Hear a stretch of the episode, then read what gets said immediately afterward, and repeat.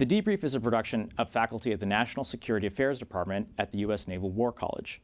The views presented here are those of the speakers and do not represent the positions of the Department of Defense or any of its components. Welcome, everyone, to this edition of the Debrief Podcast, a production of the National Security Affairs Department of the U.S. Naval War College. I'm your co host, Nick Gvosdev, a professor in the National Security Affairs Department. With me today is Colonel Rebecca Russo, uh, most recently of the Joint Staff and now a part of our faculty here uh, at the NSA Department. And we're going to be discussing uh, the origins and uh, concept of global integration.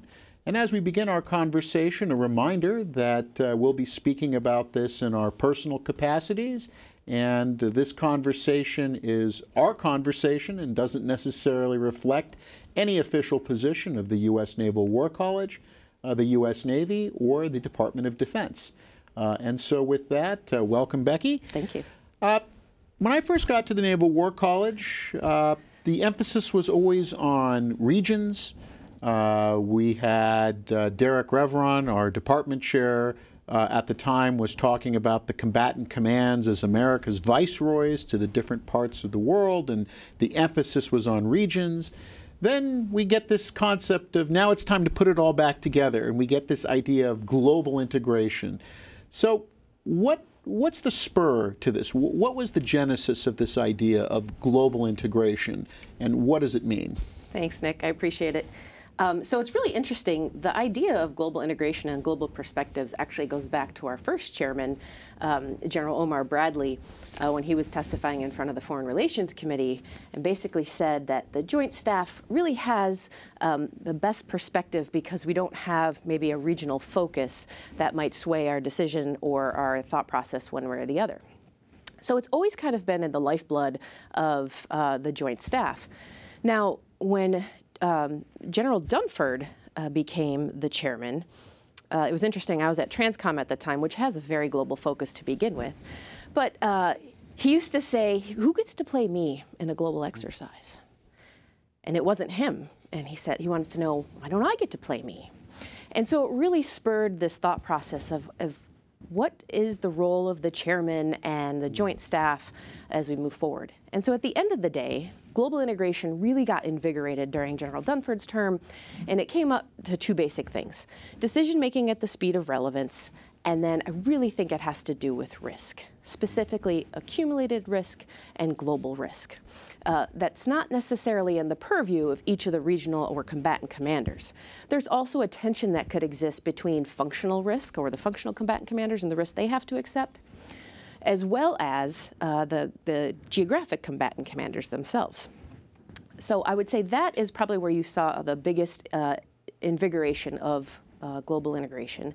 Now, Chairman Milley, uh, who just left, he's really the one that drove it all the way to the end to get us through to the force design and development phase, um, utilizing the joint warfighting concept as our north star of how we want to get after global integration.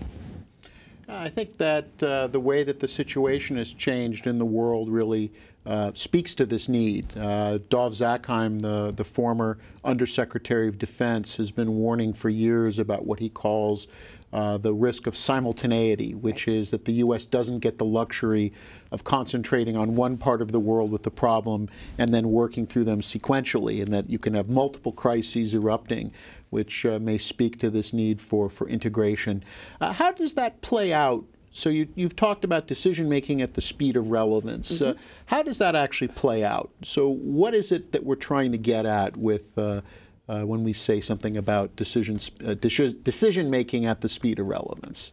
Absolutely. So I'll also point out there's actually four major pillars associated with global integration as outlined by General Dunford, and it was uh, decision making, force design and development, force management, and then also uh, common picture. So our ability to kind of see and have a shared understanding of the environment. Um, within specifically within decision making, the idea of the speed of relevance is really where this, this comes in.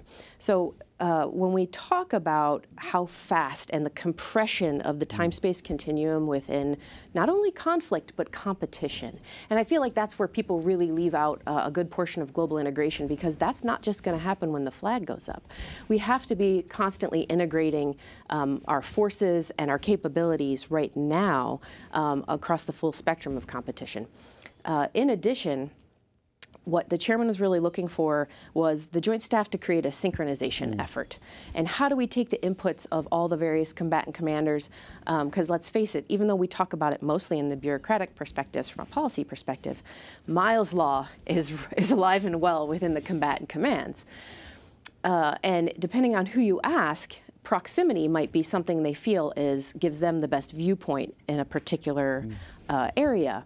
But having a bird's eye view at the um, global scale and the global level will allow the opportunity to perhaps be better aligned with strategic objectives versus regional objectives, and also help provide options and advice to the president as a statutory requirement on what perhaps either the SecDef or the president would be accepting as their risk.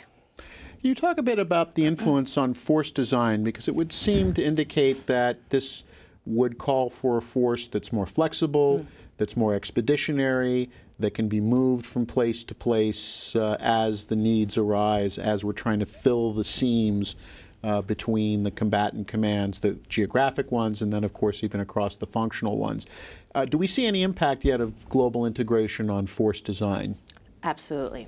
So when we talk about the time-space continuum that I have in, in deciding what our forces are going to be able to do, uh, one of the tensions that exists within global integration is having to make a decision now for an impact that's going to have on our force design and development yeah. years down the road.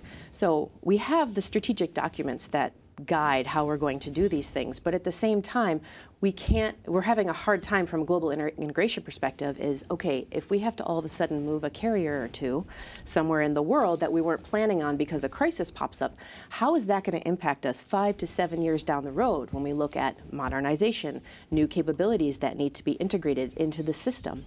Um, from a training perspective, if you think about it, we really need to have new capabilities to a force about two years before we want them to be able to use them mm. so that they have a chance to experiment with them.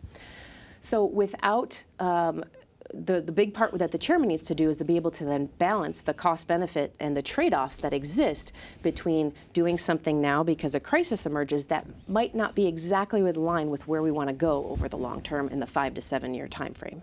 Can I ask you then to bring in the question of technology mm. into this because it would seem that uh, there are technological solutions, technological advances that maybe things we can't do today, but we anticipate being able to do down the road. How are we integrating technological development into global integration? Absolutely. That's a great question. Um, there is a huge push and effort right now to make experimentation joint, multi-domain, um, all classification level experimentation a priority of the joint force right now, not just the joint staff, but the entire joint force.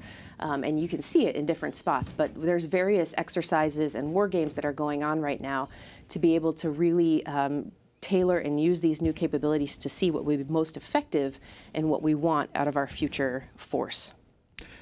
For the students that are dealing with this in the classroom, what would be some of the takeaways you'd want them uh, to leave, whether it's Newport or any of our sister institutions, uh, when they go back into uh, their jobs and their positions?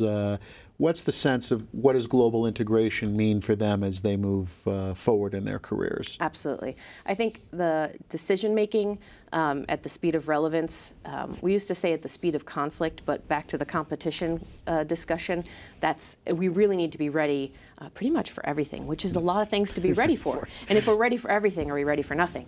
Um, but I would also say the idea of risk, not just risk of a region, but because the um, character of war has changed so much, and there's such a compression in time. The advent of hypersonic weapons, um, the addition of things like cyber and space domains, um, the electromagnetic spectrum, and all the other dimensions that have really compressed the time-space continuum for us require decision making of senior leaders not only to be held at a higher level, closer to the strategic level, but also be done at a much faster pace. And in order to do that, we have to have a global perspective of how a single decision is going to impact different areas mostly because oftentimes it'll affect our nation's partners and allies. And so they are such a huge component to the global burden sharing we do. Um, that we need to be able to make sure we're taking all those things into consideration. So what I would offer for people leaving here is that if they go to a regional area, absolutely work those problems, but understand what the global implications mm. are going to be of a decision that is made in there. And when you can offer the different perspectives and the risks associated with doing something in that regional area, that'll give you more information to provide to senior leaders so that they can make a, a risk-informed decision. I think to uh, wrap this up, I'd like to maybe get your sense, uh, because you've used this point, uh, several points, I'm talking about risk. Mm -hmm. um, and we do not live in a world that is a no-risk world. Right. Uh, we have to, to uh, handle trade-offs, and ultimately these are political decisions sure. made by civilian leaders. What's your sense from observing the strategic environment about the, the consciousness of risk uh, within senior uh, military and national security leaders, but then in, in, the country as a whole? Is there a sense that uh, uh, we live in a riskier environment? We're not in a post 1991 uh, where the U.S. essentially has the freedom to make mistakes and not necessarily pay a price. As you've noted, it's not just conflict, it's a global competition with near peer competitors. Um, what do you, what's your sense of our risk tolerance uh, in this uh, changed environment?